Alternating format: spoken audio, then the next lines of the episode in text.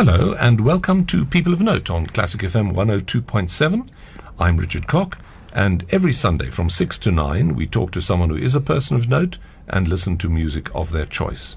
And my guest in People of Note tonight is Jonathan Crossley, who describes himself as guitarist, composer, and cyber protagonist. now, Jonathan, I haven't seen you for some years now. Where have you been? I'm protagonizing, I guess. Maybe cyber protagonizing. Um, yeah, at, at, in early 2014, I took a break, kind of from performing, and uh, you know, and attended to having two kids, Iliska and I, my wife. You know, we've had two children, and also I was I was busy wrapping up a PhD, which I handed in earlier this year. That's always a relief, isn't it? Yeah, yeah. It's a lot like dental surgery if you want to uh, undergo a PhD, but no, no. I'm definitely glad it's done. Uh, it it was a very focused kind of thing and didn't leave that much room for performing. I did some concerts with James Grace, you know, along the way, but but nothing really out in the public eye. And now, are you going to get back to performing again? Yeah, absolutely. Um, I've even uh, released uh, an album already since then. We I handed in the PhD early in March, and by the 11th of May, we released a new record, and I'm busy uh, producing a new one as well. Are we going to hear some of that? Record? Yeah, absolutely. Yeah. I'm looking forward to playing uh, some of that today. I think three or four tracks. That's fabulous. So, gosh, you've already been going at it. Uh, what do you mean by cyber protagonist? Oh, I mean, I guess I guess it's a bit of a, a, gag. I can't say that that was my idea. I kind of I can't remember who I nicked that term from. But um, you know, as as as my career, you know, Richard, you've kept tabs on my career. I was originally a classical guitarist at the start. I did a classical music degree. Then I went on to jazz, and did a master's in jazz, and and kind of I've always just had this restless exploring thing going on. And and part of the PhD was really um, looking at the intersection of technology and musical practice, especially especially through the lens of my own work which is really a fusing of classical music and jazz improvisation and looking at how technology can enable that in various ways. So the best way of summing up that is that cybernetics was the area of study, the interfacing between machines and musical instruments being their own type of machine. Um, and so sort of protagonizing, engaging with that in different ways to see what the outcomes would be. Sounds quite exciting. And you still have to wait to hear the outcome of this PhD. Yes, I'm, I'm still waiting. One there's one one report outstanding, so one one hopes it's it goes through fairly sure easily. Absolutely fine. But now your first choice of music looks as though it may be from your your latest CD. Yeah, the the the track is Deep River, and uh, it's from the album called Deep and Wide, which we've just released, and uh, it features the incredible vocalist um, Lebo Remetse. Deep River a traditional African American spiritual there, but in a new arrangement by. Well, yes, uh, yeah, I, I, arranged that. I arranged the guitar part. I, I, can't say that in that particular work that we did a, a kind of detailed arrangement. Some of the others, but um, that one was definitely referencing Mahalia Jackson, um, because that was where the inspiration came from. And uh, I must say, Lebo Remetse is a, a new colleague in my life, and she's got the most incredible range. I mean, in that one, she the voice is right down at the bottom of the register, and some of the other things she did for me, she's right up at the top. She's fantastic. And just tell us about the CD, Deep and Wide, which you've just put out. Sure. The the album, uh, if you do search it, it'll come up uh, under the artist Iliska Crossley. Um, that was Iliska's idea, and so felt best to put it out under her name. The album features a selection of vocalists uh, from the church where I also work as music director, which is Every Nation Ministries in Rosebank. And uh, the idea that Iliska had was to have a worshipful album for mothers and babies, done in kind of a, a, kind of timeless way. So she gave a lot of imagery and suggestions. You know, imagine someone sitting on the back porch, a grandmother whispering to the child. These were the things she came up with. And then, uh, in terms of the music itself, I tried to do the arrangements in ways that um, would last. A lot of children's albums you find are done in kind of gimmicky ways you know, um, so they have a limited shelf life. We tried to capture things that were old, things that were new, things that were uniquely kind of African, emerging out of our local territory, expressed on the guitar, but also um, kind of sophisticated and had longevity. And if people want to get this CD, how do they do it?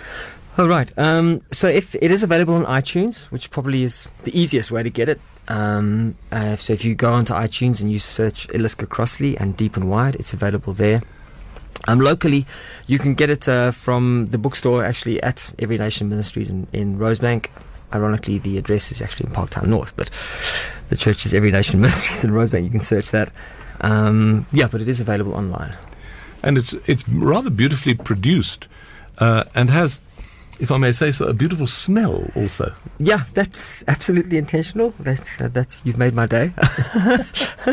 so one of the things that really frustrated us, um, or frustrates me, with um, iTunes or digital stuff is it doesn't have that tactile quality. You know, I remember I remember buying vinyls when I was young and getting the vinyl out, and opening it up. You know, having those remember those three way folding out giant pieces of art. You know, and somehow there was that relationship between the tactile, the artwork, and the tactile feel of it, and the the recording. So. So we went, we went for that with this. We sp- specially selected the paper and the image, imagery. It was done by a designer in Hawaii, so it, it has that beautiful old-fashioned quality to it. Beautiful. Deep and Wide, it's called. Now, your next choice is by Henryk Górecki. It's part of his Symphony Number Three, the Symphony of Sorrowful Songs, I think it's called. Great. Christine Brewer is the soprano with the Atlanta Symphony Orchestra under Donald Runnicles. Music by Henryk Górecki from his Symphony Number Three. Christine Brewer was the soprano. The Atlanta Symphony Orchestra was conducted by Donald Runnicles. And that piece has been performed here, I remember, by um, Vice Dubel. Oh, didn't he performed many years ago. Uh, I think there's just been one performance in South Africa, and that was it. Symphony, is it Symphony of Sorrowful Souls? I think it's called. Symphony of Sorrowful Songs. yeah. Songs, Yeah, yeah. songs. Beautiful piece, though. Yeah, fabulous. I, I, I'm, I'm sure you remember the the first recording of that when that came to light. That was on it was on Nonesuch, was it not? It was Dawn Upshaw on, on soprano. right, Yeah, it was Dawn Upshaw. fantastic. Now, just tell us a bit about yourself, though. I mean, you said you started off as a classical guitarist, that's how I remember you first. Sure. And the fact that you, you've done concerts for me at Northwoods and so on with, with various other guitarists. Um, what, what made you change from that to something else? Was it just an exploration that you did? You know, I mean, I, I guess, I guess, you know, I'm, I'm 41 now, and if I look, if I look back at it from a strategic business point of view, it might not have been some of the best ideas, but I think it was more about music all the time for me, and um, and so I was always exploring different things. I mean, when I grew up, I mean, my dad was listening to uh, Vangelis and then Bach and then uh, Beethoven, followed by Tangerine Dream experimental electronica. So, right from the age of about three, I remember these musics. Yeah, you were exposed to a lot of different musics. Yeah. Yeah. Whereas, um, I mean, James Grace and I have these, you know, we have these conversations all the time because he's very into classical guitar, and I'm very into everything. Yeah. But, but it's interesting because James has sort of created a niche for himself, and For I sure. think you have too. I guess. Yeah. I mean, I, I guess. I mean, I think in, maybe expressed in academia, you know, I'm kind of the guy that does kind of all sorts.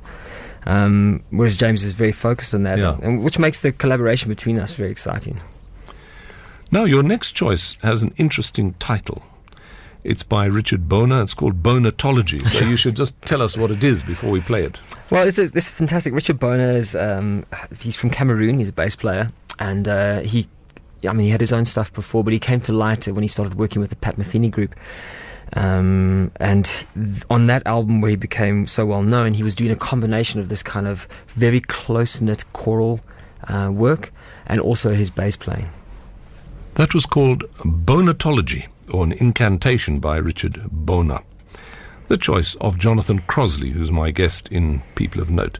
Some of you may remember from years gone by, Iliska Crossley worked here at Classic FM until about 10 years ago. Uh, and Jonathan was often in and around the offices of Classic FM. Uh, was that was that before you were married? Also, were you were you wooing her when she was at Classic FM? Wow, no, no, now you're going back. I mean, Whoa. oh dear.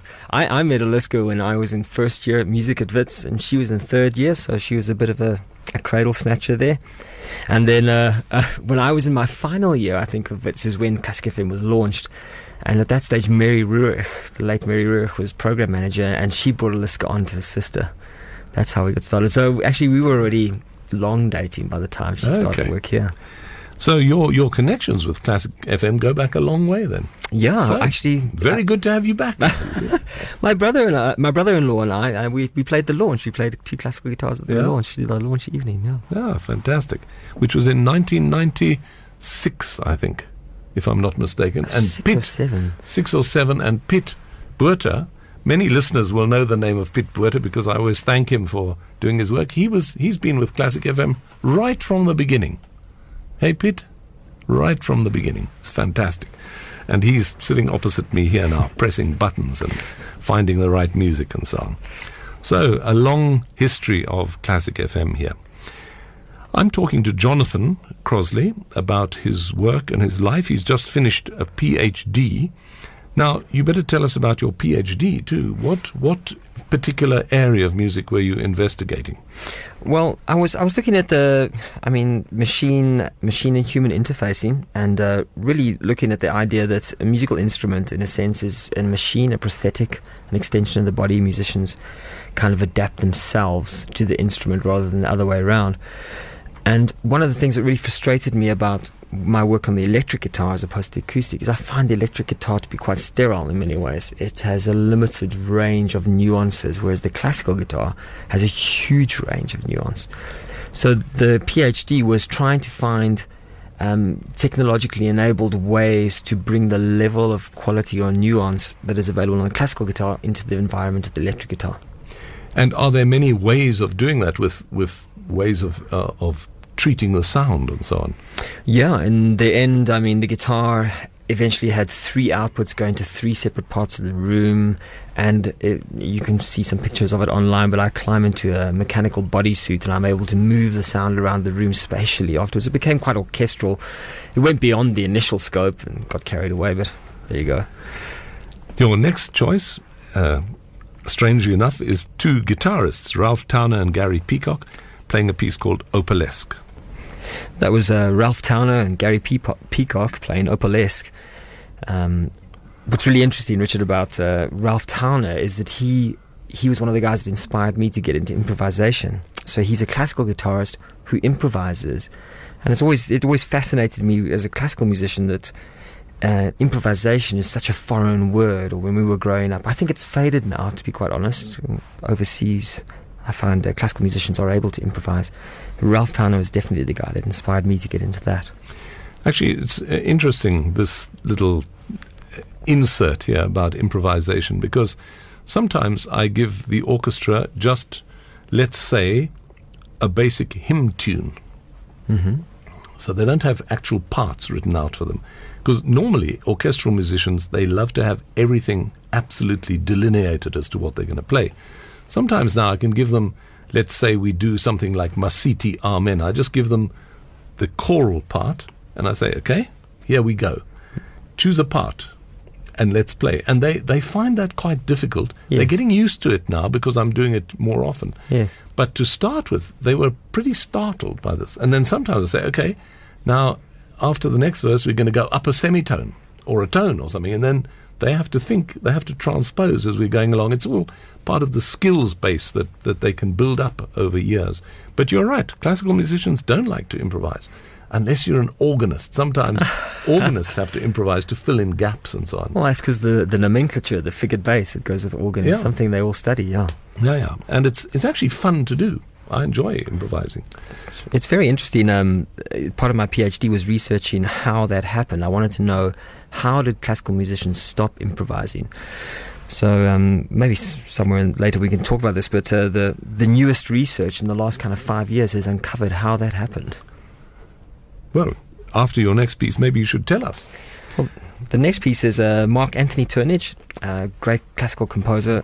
Um, who's working with a jazz guitarist here called John Scofield. Now, John Scofield's actually not playing on the track, but this is one of his compositions done with orchestra. It's a Deutsche Grammophon release. It's called Make Me One. That was a piece called Make Me One by Mark Anthony Turnage and John Scofield. Yeah, and that's really, really interesting because one of the difficulties for um, classical musicians or orchestras doing kind of jazzy things is the swing that is so elusive in jazz. Never really sounds quite right. And on this recording, it's fabulous because the orchestra's swinging in a really kind of genuine way. whilst also at points playing straight in the classical tradition.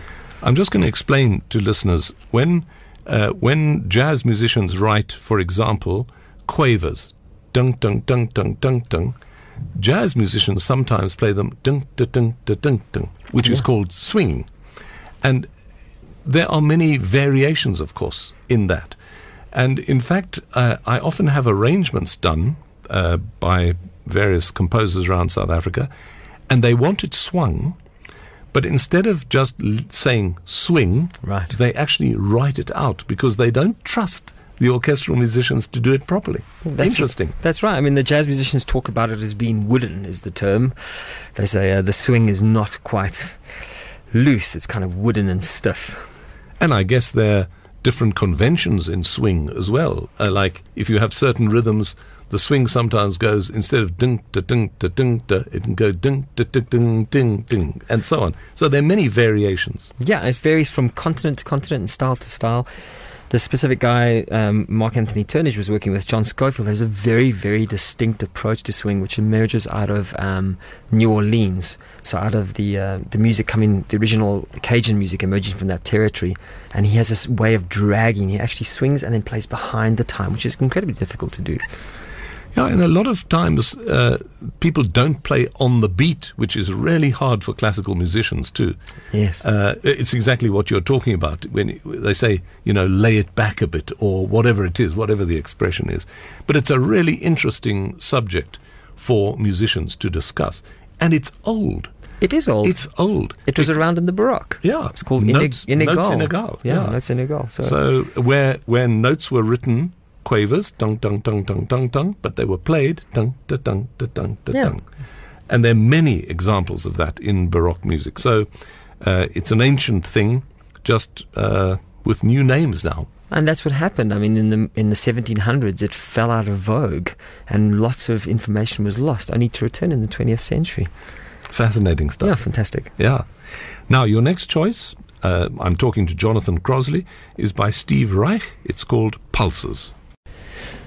Yeah, that kind of cuts it off right at the end. It's from the ECM recording of uh, original recording of of Steve Reich's Pulses, um, done by Ensemble Modern.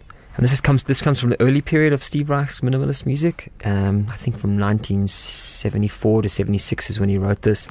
And he was looking at phase composition, so repetitive rhythmic fragments that drift out of phase with each other. And I think, if I remember right, there are 12 harmonic fragments in this work that interplay in specific ways in and out of phase. Yeah, I remember uh, Kevin Volans does similar things in some of his uh, African feel compositions. Yes, Yeah. White Man Sleeps. White Man Sleeps. Yeah, exactly fantastic. that. Yeah. Yeah, and I guess people, these ideas cross from continent to continent about these things. But I think African music, let's talk about that for a moment. Because Sure.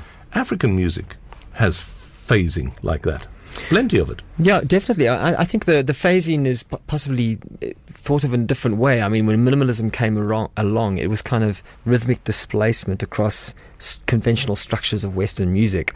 Whereas the African music influence, say, expressed like by the drummers of Burundi, West African, the, the time is cyclical. So they don't divide it. It's not divided into kind of strict, I don't know, um, Euclidean structures that we find so much a part of Western music.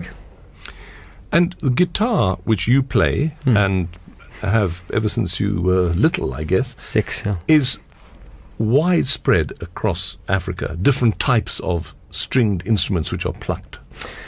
Yeah, I mean that that's possibly why my interest is so diverse. I mean, the guitar in itself is is has been expressed across rock, jazz, classical music. Um, I mean, even recently I was looking into Nigerian high life music, and there's a specific type of electric guitar playing I'm really trying to master at the moment, which is incredibly difficult. So. And that's also why I included the Steve Reich. Steve Reich wrote a fabulous piece for Pat Metheny um, for electric guitar, which also uses these same phase techniques. I haven't done it yet, Have you traveled through Africa? Must say I haven't I haven't done much Africa to be honest. I've played a few performances. My main travels have been elsewhere, mostly in uh, Eastern Europe, but uh, it's something I'd love to do. And d- does your guitar travel well? I mean, you as a guitar player, is it easy for you to travel and lock into various musical activities? I mean, I guess I guess when I've been touring, like I've been touring my own music, so um, it's it's more about the musicians finding the right musicians to lock into what I'm doing. Um, in terms of traveling, I mean, you know, I, I, I saw the article on Classic FM UK where Steven Isserlis was refused a, a plane ticket the other day for his cello. So in terms of traveling, oh, it's always a nightmare. Um, guitars have been lost on occasion. Bust. Not bust, fortunately. I'm very thankful, but. Uh, my cyber suit, the thing that goes with the cyber guitar, the PhD project, that got lost once in Europe, and I, I it's a one of a kind prototype, so I was panicking. Now, your next choice is by Dhafer Youssef called Cantus Lamentus. Oh, what a fabulous voice Dhafer Youssef has, and, and he's an equally fabulous um, oud player. Um, he's from Turkey, you know, and he, he currently lives in between France, between Paris and Vienna, and uh, he releases on a number of different labels. I'm completely mad about his voice. I don't know how he gets like five or six octave range, you know, in the most beautiful way, and and then matches it. Somehow his oud playing is innately tied up with the voice in, a, in an amazing way. Just let it explain the oud. It's it's al oud.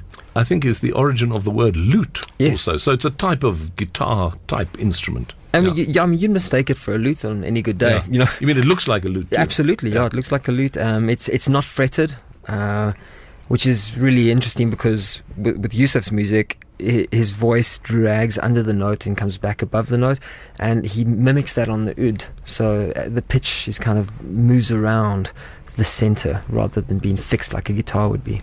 And how many different instruments do you play? Do you play the oud? No, no, I'm fairly boring. I must say. Um, I people ask me, "Can you play the piano?" and I say, um, "No, I'm still trying to get the hang of the guitar." So I guess when I get the hang of the guitar, I might try something else. But But there are several different types of guitar also. yeah, on that album, the new album, Deep and Wide, I play um, a six-string banjo, I play a dobro, I play the classical guitar, I play steel string guitar, and I play the bass on that record as well as a bit of percussion. Well, and some of it's coming up now. For sure. This uh, this track coming up is uh, tu- the famous one, uh, Lullaby Thula Baba. Uh, and on this, uh, what I've done is I'm playing on the dobro and steel string guitar, and I'm imitating the mbira.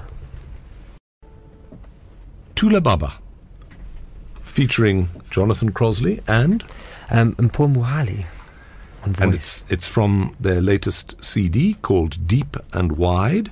And perhaps you do you have a website where people can go, which will direct them to the site where they can get these CDs or the iTunes? It's on it's on iTunes. It's on iTunes. Like I said, they can search Iliska Crossley and Deep and Wide. And Iliska is I L I S K A, It is. Yeah. Crossley C R O S S L E Y. So iTunes, if you're familiar with iTunes, if you're not familiar with iTunes, I'm not sure what to tell you. uh, but I, I guess a lot of our, our listeners would not be familiar with iTunes. Maybe we can talk about that in a moment and the future For of sure. iTunes. You're listening to Classic FM 102.7, and the program is People of Note. My guest is Jonathan Crossley, who describes himself as guitarist, composer, and cyber protagonist.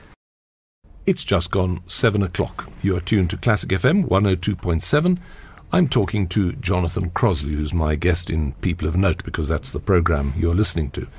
And Jonathan, you've mentioned a couple of times the name Pat Metheny. So I want you to tell us about him, because he's been mentioned on this program before, and about the Waltz for Ruth.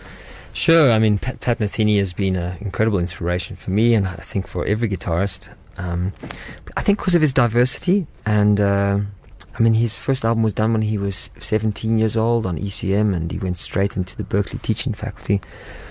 But this particular tune, Waltz for Ruth, is not actually his composition. It's by the bassist Charlie Haden, and this is taken from the album Beyond the Missouri Sky.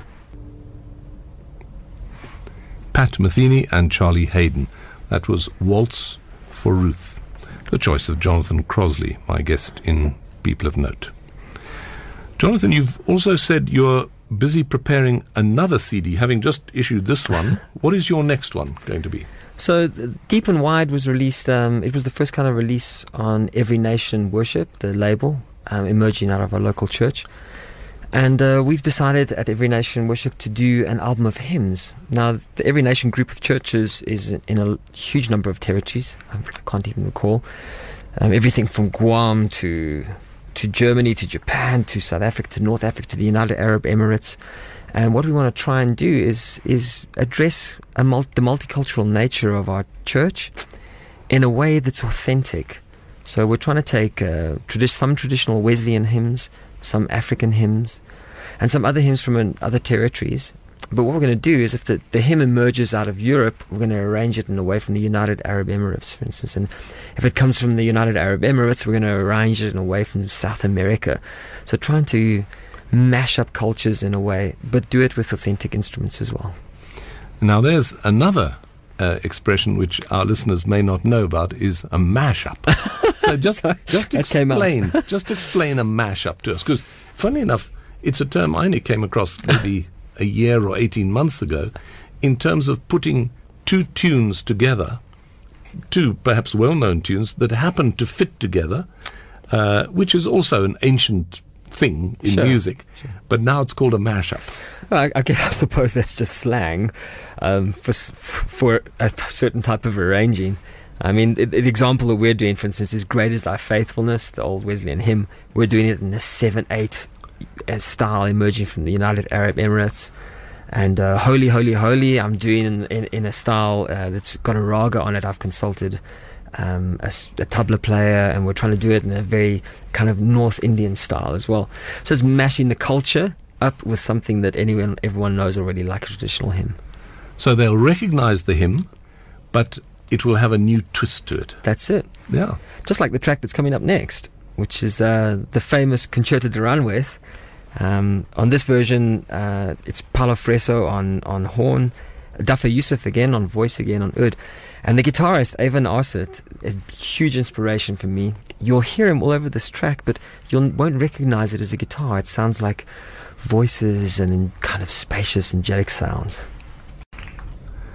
Applause there for a medley, La Sevillana and Concerto de Aranjuez, performed by Dhafer Youssef, Paolo Fresu, and Eivind Aarset. Have you met a lot of these people? No, I wish. I mean, uh, Eivind Aarset is such a big inspiration for me. I'd love to meet him one day. Do you ever go to places like uh, the jazz festivals around South Africa? Is that of interest to you? Yeah, I've played at a number of them, and obviously we've attended them across the years. Um, these days, uh, I haven't I haven't done much. Obviously, while I was completing the PhD. Um, And looking after your children, of course. yes, and working at church and, and working at Wits as well. But um, oh, I'm trying to get out more again now. Um, the the most kind of interface I've had at the moment is with uh, uh, Lukas Ligeti. I don't know if you know Lukas. Um, he and I have done some work together, and we're planning a recording for later this year. I enjoy working with him because he's also a classical musician and a kind of rock improviser, free improviser. So we've there's synergy between our thinking in terms of the diversity. That's exciting, exploring these new avenues. Definitely, and working with Lukas is great. I mean, someone who's completely left field in his thinking. It, it kind of stimulates me as well to come up with more creative ideas. And is South Africa a good place for this? um, I'm not sure about that. But actually, I, I find that people here are pretty open to things. I must say, because uh, I, you know, I spent some years living in England, and actually, musicians were very uh, categorized there. So, if you were, for example, I was in the church music field, there was nothing much that I was doing outside that, and Oh, all the guys who worked with me were locked into church music, and the guy who was running the show there, that was what he did, and and once you were on that ladder, you, that's where you stayed more or less. So coming back to South Africa for me enabled me to do many different things, and certainly here in Joburg, I found that you know if I want to do something, I just get off my bum and do it, and nobody really interferes with you. And I, I was just that's what I was exploring. Have you found that or not? I mean, I guess my experience is, is, has, has been a little different to that in the sense that, um, you know, as a classical guitarist, I was in my early part of my career, I was doing really well, doing a lot of concerts, some for you. I remember doing the Concerto de Aranjuez for the Dunhill Symphony of Fire Yeah. many years ago. Uh, and so things were going well. Then when I went down the jazz track, I, I did find that classical musicians dismissed you in many Yeah. ways for doing the jazz thing. And then jazz musicians, I've often found are dismissive of classical musicians. And and then if you go experimental, n- neither of them know what you're doing, so it's tricky. So uh, in turn, inside the musical community, it's it's tricky to navigate these experimental things. The other thing that's tricky is is that if you do the experimental thing, you have to maintain your own audience. And there are guys here locally. Um, you know, I did it for a long time until the PhD, and then there are guys here locally that do it great, like Carlo Mombelli. He's got a very he spends a lot of time maintaining his audience base very successfully. So it does demand a different approach. That was Siciliano, played by my guest in People of Note, Jonathan Crossley. Was it written by you too? No, that's uh, old J.S. Uh, Bach. Um, but the arrangement was someone we mentioned earlier, which was the arrangement was done by Carlo Mombelli. And that was taken from an album called My Friends and I originally. It was reissued on James Grace's label as Jazz Cafe. And that was commissioned by Classic FM. A long time ago, but it was. Yeah, we haven't done much of that recently. no, but that was those were exciting times too, and uh, we we used to put out CDs on a fairly regular basis. Yes, I think this was one of the first or second one. But now this is perhaps the moment to talk about iTunes Oh, right. we we left that earlier, and and CDs in some ways are a sort of thing of the past now. I'm I'm quite interested to see you producing CDs because. Uh, the more common thing now is to stick them on iTunes. We have this on iTunes, and we did do some CDs because we have found, like you know, in the church environment or performance environment where this album is positioned, that that people do want to buy CDs. We've also done something interesting, which uh, Uh, which is released, I think, called a drop card. I don't know if you've seen that. Yes. It's a, a plastic card. It's a download card, which is common overseas. Interestingly, at the performances, the uptake on that has not been quite as high. I think it's unfamiliar. There's a certain suspicion. So just explain it. So it's just it looks like like, a credit, credit card, card, yeah. with a nice picture, the album sleeve on it, and you just type in a code in the back, and the thing comes immediately onto your, your device. Very simple. onto I, onto your computer or your phone, or whatever. Yeah. whatever you want, yeah, Yeah. for your use. And that counts also as iTunes, or not? That's That's independent. different. That's completely Independent. independent. So this is available on iTunes, which. And it's a, we we, we use a company called CD Baby, and CD Baby places it on iTunes for you, and across all these other platforms like Spotify, which you don't get here. But it's really interesting the way the industry's gone is you, you don't actually make money anymore of CD sales. The big thing is what's called uh, YouTube monetization. So you have to make music videos for all your tunes, and then people watch it on YouTube because there's so much bandwidth overseas. People don't even bother using iTunes at the moment. They just watch the stuff when they want, and then each time it gets watched, you earn a little money. And are you on that? Yep, we're doing that. I'm learning the ropes at the moment. so Yeah, because making videos is another story.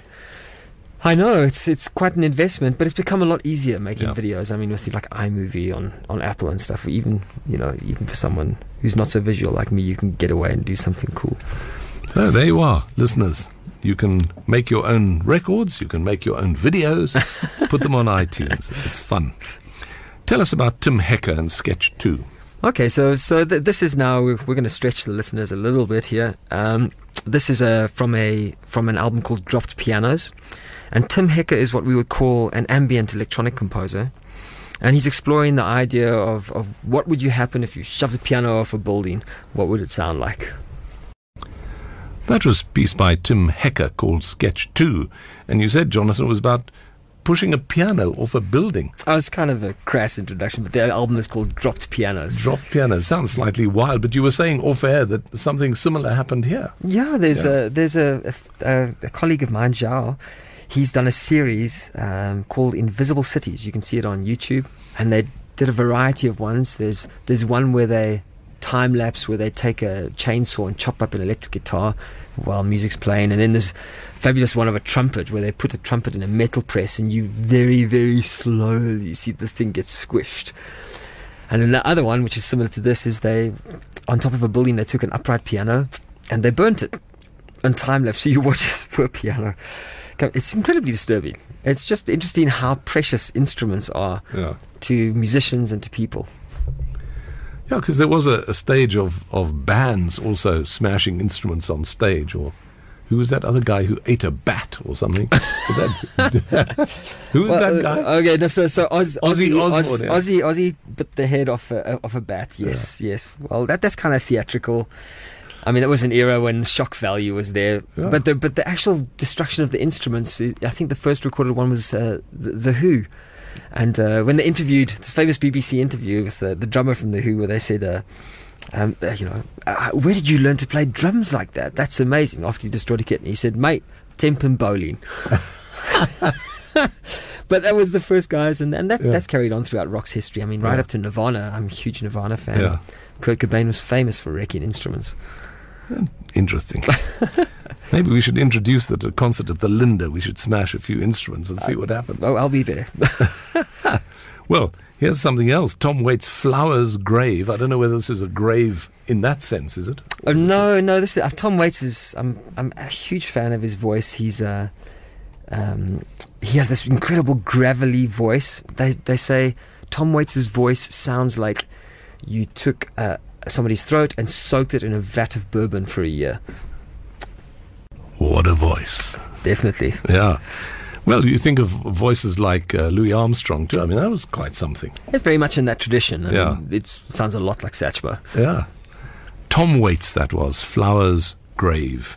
The choice of Jonathan Crossley, who's my guest in People of Note. And as you may have gathered from his choice of music, he explores some interesting areas of music and enjoys various different types of music also, which is a fantastic thing in musicians where people can enjoy various types of music. And I've been very lucky in my lifetime too to have uh, come from a sort of choral music scene, moved over to orchestral and instrumental, uh, but now enjoy putting on lighter concerts, uh, pop concerts, Johnny Clegg with the orchestra, whatever Oh, It's, it's been a fantastic life that I've enjoyed with all these various different styles of music that I've been able to uh, weld together with orchestras and so on. Sort Yeah. of crossover stuff. It's been fun. Diversity is fantastic. It Yeah. is. Yeah. And certainly, I think in South Africa, this brings us back to our earlier conversation about, you know, what we're able to do here in South Africa. I think there are so many different types of music in South Africa, and we can blend them all together to make a, a more South African sound, if you like. For sure. I mean, you know, getting, you know, interdisciplinary, as we say in academia, but inter- interdisciplinary work in music where genres share, but done in ways that are integrous, is going to give us such longevity and vitality. And here comes another one from your latest CD, Kena Le Molisa. Yes, and this this one is exactly what you were talking about. This is a very traditional Sotho church hymn, and uh, on this one I've referenced the bass guitar and guitar style um, of Richard Bona, who was played earlier in this program. Kena Le Mulisa from Deep and Wide, the new CD, which I've got lying in front of me on the table in its beautiful packaging. And you can get it as a CD or you can get it on iTunes. And Deep and Wide is the title. And that was one of the tracks from it. My guest is Jonathan Crossley, and we've been ranging quite widely through areas of music. Now, what do you? I know you're planning your next CD, but in in the longer term now, uh, what are you aiming at? Because you now hopefully will have your PhD shortly, and you'll be capped and throned, or whatever you whatever happens to you when you get a PhD. Uh, and then, what longer term plans have you got? Well, at the moment, I'm really throwing myself back into creative work. Like this album we've just completed, the Hymns album completed. Um, Lukas Ligeti and I are planning to do something together in December. So I'm really trying to capitalize and, and, and get going with recording material, particularly again. And then hopefully we get to tour some of that material again. I haven't been to Europe um, on tour uh, since the end of 2013, which is quite a while now. So just tell us about those tours. How, for example, how do you uh, engage with audiences there? If they do they know you, or do they know the people you're touring with? So the, the the amazing thing about, I mean, I was particularly touring the Czech Republic, Slovakia, Germany, those sides, and and there's such a deep culture of music there. It, it actually it actually shocked me the very first time. So I was playing, I was touring this funk jazz project that I did. It was called Funk for the Shaolin Monk, and uh, went across there to tour it. And I had a bit of a panic on the first show because we were in this large kind of pub jazz club thing, about 100, 150 people, everyone drinking and talking and going on and and I thought, well, it's going to be just like a jazz gig in South Africa. You're going to sit in the corner and play, and people will talk. And uh, I counted off the first tune, and the place went silent. Which is quite a surprise, you know. Like all of a sudden, there's this venue filled with people having a great time. Boom, the music starts to dead quiet. And they So- were really listening. Yes, it's it's like a classical concert just in a jazz club or pub. So the the culture of listening there it was really fantastic, and there's a network there of these these clubs which are supported by the state. So over a number of years, we did build a small following, but really every night of the week there's a different band from somewhere else, all from all over the world. Funnily enough, I went to the Orbit the other night. People may be amazed to hear that Richard Cock goes to the Orbit. Uh, like when I went to a, a jazz concert in Grahamstown recently, someone said to me, Gosh, slumming it, are you? I was very amused by that. Uh, but there actually people were sitting listening. I was Yeah. quite impressed. Yeah. That's something the original um, guy that started the Orbit actually put that culture in place. It was something he wanted to, to bring across from Europe. Here comes a piece called La Barrosa. And what would be a guitarist uh, speaking on a program without bringing Paco into it? It's fantastic. Paco de Lucia, really an amazing innovator on, in the style of flamenco. He kind of invented the modern style himself, you know? Well, and flamenco, there we go. Another whole style of guitar playing. We were talking about this mixing of styles. And I mean, the guitar obviously is very widespread in many cultures throughout history. For sure. I mean, Yeah. it's, I guess it's partly it's, it's portable, you know, which makes it very usable by different people. And it's a good accompaniment instrument. it's a good accompaniment instrument, although I take offence at that. But it's a great solo instrument. It's a great solo instrument, but it can also be used for accompaniment, is what I was trying Oh, to right, say. Right, right, right. Yes, of course. Yeah, and it's of course it's widespread now, and and is played by amateurs, professionals, uh, everyone. I mean, most people have strummed on a guitar at some stage in their life. and it permeates lots and lots of styles. So. Yeah, which is exciting. You're listening to People of Note on Classic FM 102.7. My guest is Jonathan Crossley, who's a guitarist, composer, and as he refers to himself, a cyber protagonist. And actually, the little picture that I'm looking at in front of me here has him wearing some sort of electronic arm. and we're going to find out more about that after the break. But first, we're going to listen to the second movement of the piano sonata in B minor by Richard Strauss, played by another great recording artist, Glenn Gould. That was the famous Glenn Gould playing the slow movement of the piano sonata in B minor by Richard Strauss, the choice of Jonathan Crossley. And that is going to lead us into another discussion, but we're going to have a short break first because it's just coming up to 8 o'clock, and we'll be back after this. Welcome back to People of Note. This is the third and final hour. I'm talking to Jonathan Crossley, who's a guitarist and composer. He's just finished his PhD. He's just released a new CD called Deep and Wide. And we've just opened discussion by hearing a piece played by Glenn Gould. Yeah, Glenn Gould has. I mean, I, I love the fact that he was obsessed with the studio, but what I also found really interesting the way he approaches time. He has a very, very distinct way of of placing the note, like in the final cadence of that last piece we heard. The position of the resolution of the cadence is just exquisitely placed, and there's something of that in Pat Metheny for me as well. Pat Metheny's way of approaching the time and the swing is distinctly related. I mean, one wouldn't compare Metheny and Gould in many ways, but the time is is is similar. You know, you get many jazz artists that'll run through the swing, but Metheny places the note in very specific places, which I find very interesting. And Glenn Gould gave up performing actually to do recordings. He preferred it. He did. I mean, there's there's a fabulous there's some fabulous writings you can order online of his those collected works of his writings, but but there's one document I loved where he became so obsessed with time and its relationship to his pulse that there's these books of like readings. He would practice for two minutes and then take a pulse reading and his blood pressure reading and write it down. Then he'd practice for another two minutes and take. Like, he was really finicky about time. Yeah. Interesting. And uh, he was generally acknowledged to be a pretty great exponent of whatever he was playing. Yes, I Yeah. mean, like his, I mean, he's obviously known, you know, for the Goldberg variations as his first recording and the later recording of the same. But um, for me, this particular Richard Strauss is exquisite. I, with my final year performance students, be they guitar or whatever, I insist that they deeply listen to this particular work. And generally, in my experience of the last 10 years, is it moves them to tears. And when that happens, I'm happy they can move on. Yeah, there's there's something about that, the release of tears. Yeah, you're Yeah. realizing the depth of this, Yeah. the sincerity of that performance. Yeah, Everyone needs to understand and imitate that. yeah. It's a it's a very special thing to be touched by music. Yes, and Yeah. it's it's something that doesn't happen all that often because in our lives we don't sit these days and listen that deeply. I mean, I grew up with the headphones lodged on my head. You know, that was my Friday night when I was growing up. Was lie and listen to vinyl after vinyl. These days we just skim over stuff. Yeah.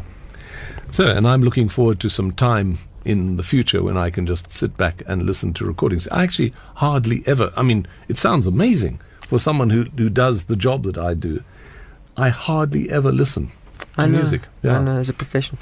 When you Yeah. do that, when you call me up, I'll come round and join you. We could chat with a glass of whiskey and, and some fantastic music.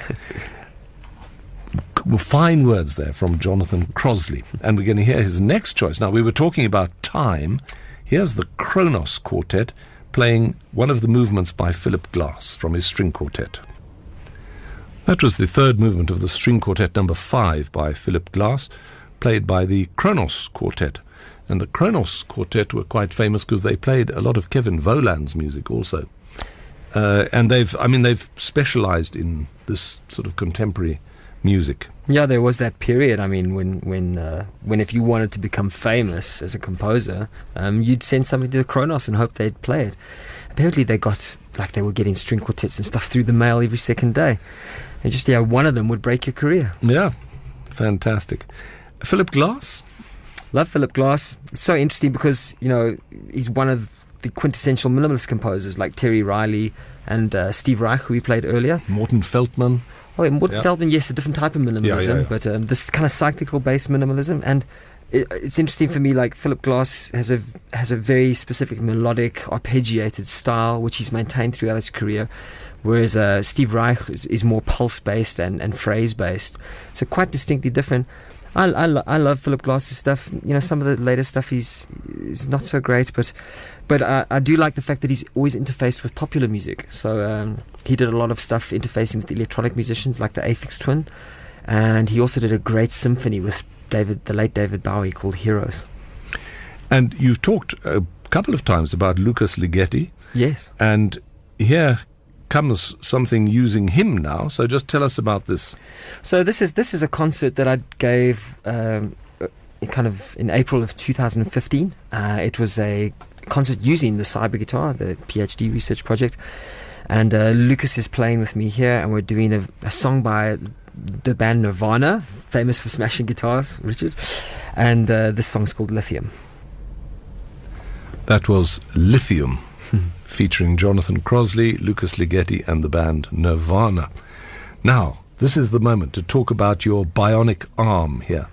Because the photograph that I'm looking at in front of me, and I know this doesn't make good radio for you listeners, but it's a picture of Jonathan holding a guitar, and he's got a sort of electronic attachment on his left arm with wires sticking out of it, and something wrapped around your hand. Just tell us what this is and what it does. So, so the field, the field that this machine emerges out of is called gestural interfacing, um, and specifically in the field of gestural interfacing, augmented instruments. And augmented instruments are not new, for instance, synthesizers or like a different instrument altogether. It's taking an existing instrument and adding to it. So, one of the things I wanted to do with the cyber guitar, um, which is this mechanical exoskeleton that you climb into, was to try and develop something that would allow me to continue to play exactly as I've always played. So, with all the fine motor movements of the right and left hand from the classical guitar, all the nuances, but be able to access new, extended, unimagined control. So, the way I've done that is there's things attached to my hand where I can flex my wrist. So, on your wrist, there's three ro- degrees of rotation, and each of those three degrees has a, com- a controller attached to it that's then mapped to a computer whereby I can modify the sound. And it works. It does work, strangely enough. it took a long time to get it working. Um, in that last recording, I was actually um, I was playing on the classical guitar with the suit clamped on, so I was modifying the sound of the classical guitar while I was playing, in very subtle ways. You know, I remember. Um, uh, you'll have to remind me of his name now. Uh, Jeff Cassidy was it? who had an electronic valve instrument. That's Bruce. Bruce, Bruce Cassidy. Cassidy. He lives in Bruce Canada now. Cassidy, Yeah, yes. he's still doing that fabulously. Really? Winning, yeah, winning awards. He it's called an EWI, and he's I think he's made his own hacked one, hardware Yeah. hacked version of it. Because in fact, we did a concerto for EVI and orchestra. Oh, really? Yeah. I remember that now. Yeah. I remember. Uh, it was written by someone who was at WITS at the time. wow. Yeah. So uh, it's a, I guess, a similar sort of electronic adaptation of what sounds like a sort of trumpet. Yeah, that, that's that's specifically a synthetic instrument, Yeah. the EWI. So it's, it's although it uses the embouchure and you blow into it, it, it is it digitally triggered. Um, my concern with this research project was I wanted to remain in every essence a guitarist, a classical guitarist with all the hand movements, but yet add to that in ways that didn't interfere. So who did all the electronics for you? Um, yeah, I did it. I had some assistance uh, throughout the period as I, you know, things I didn't know how to do, um, like Mr. Google, and uh, other people at, at WITS. Something different now. You left me in the dark. Elvis Costello, you left me in the dark. This sounds awfully normal all of a sudden. Well, it is a Deutsche Grammophon. I will have your listeners know. Deutsche Grammophon recording um, from the early 2000s. Elvis Costello, famous for kind of being an edgy rock musician, initially a punk musician, but then doing bluegrass and compositions of his own. This particular album uh, is an album of kind of love songs, and I don't know if you know, he's married to Diana Krall. I So didn't these- know that. Ah, there you go. So these songs were written for her. There we go. See, a normal old love song. Ah. Except she left him in the dark here. That's not so good. But now you've mentioned several times also in the course of this conversation that we're having about James Grace. Yes. And you've done several collaborations with him. Yes, we've yet to release a duet record. I must say, it's something that we've Now, come talking on. about. Well, Come on. you know, someone had to finish the degree and anyway, and had children, I guess. But uh, anyway, James, James and I, yeah, we we've been working together now again since 2010. We actually know each other since 1997, before James went to the UK and I remained here. But it's great to be working with him again. This is Ennio Morricone, Cinema Paradiso, Jonathan Crossley, my guest in People of Note, and James Grace. Two famous South African guitarists, Jonathan Crossley and James Grace, performing music by the famous Ennio Morricone, Cinema Paradiso. Well, you mentioned there the possibility of your playing together. I mean, that's another project you could do. It would be a very nice project. And he's got the CD company. Yes, Stringwise. Stringwise. Stringwise Records. So you can put one out. You've got your own one now. This, but presumably, uh, this the worship CDs, ENSA, would produce particularly music connected to that Yes, yeah, type it, of it would be a church project. category, yeah. Church yeah. So, uh, lots of possibilities in the future. And please remember, Northwards is awaiting Ah. a recital by Jonathan Crossley and James Grace. Yes, we did a we did a great uh, uh, new program last year, which we did at um, um, at the gallery concert. We did one Yeah. one you know one at Wits as well, but it was a new program of some material from Mexico and some unheard material here locally. So So, there we are. Lots going So, you haven't been entirely uh, without playing while you've been doing your PhD. no, I mean I, you know I'm definitely playing all the time, and Yeah. I mean as music director at uh, the church where I work, Yeah. I mean I'm playing seven days a week still. Um, what I haven't been doing is concertizing as much as I used to. So, tell us a bit about that work. Is that, you say, seven days a week? I mean, that's pretty busy. Yeah, we the the team there is it's a fantastic team. It's a multicultural, multi generational church which has its own set of challenges which we try to address and express through the music. It also does something unusual is that the it's an all volunteer system, and we have about sixty five musicians volunteering there.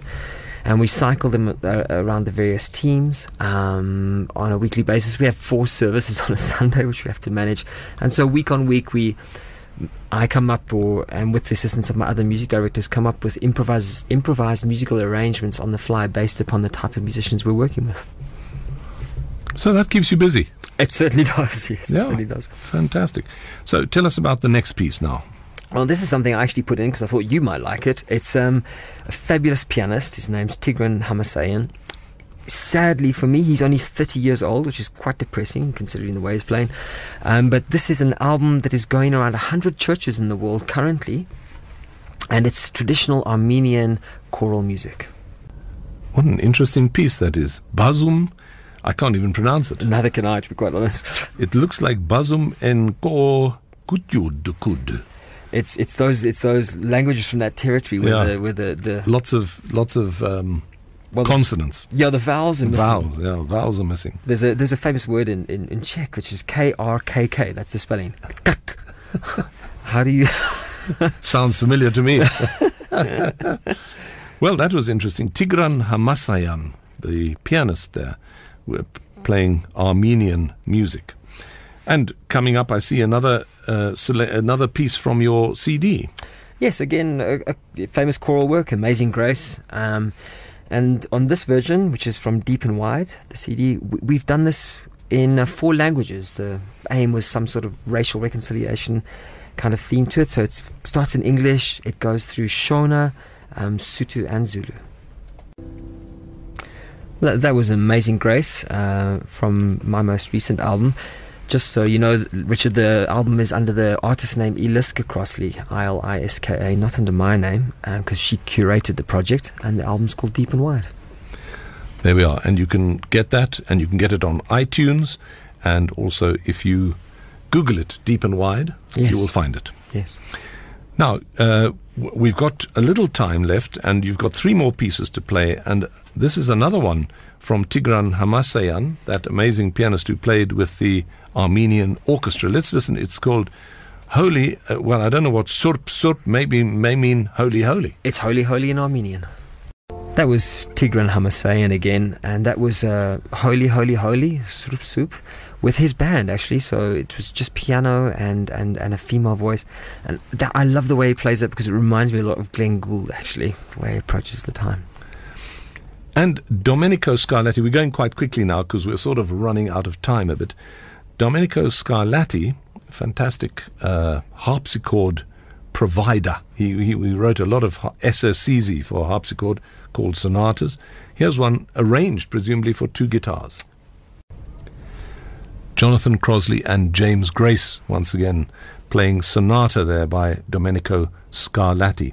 And he wrote hundreds of those sonatas, some of them very flashy pieces, really designed to show off the skills of a harpsichord player, but here transcribed for two guitars. And I mean it, Jonathan, when you and James are together again, please put in a concert at Northwards. We certainly will. We certainly Yeah, will. we'd love to have you there again. Well, we've just about come to the end of the program now, and I just want to tell you that my guest has been Jonathan Crossley, guitarist, composer, and cyber protagonist, who plays with a bionic arm sometimes on his guitar. Just finished his PhD, about to produce a CD with Lukas Ligeti, and lots of things in the pipeline. So I want to thank you for taking the time out to come Thank and Richard. talk to us here. And then perhaps you can introduce the final piece on the program. Um, yeah, thank you. This this this uh, track alone again. It's taken from an album by Django Bates, and uh, I love the title of the album. It's called "You Live and Learn," and he says in brackets "apparently." And this is called "Alone Again" in brackets naturally, and it features the Brodsky String Quartet.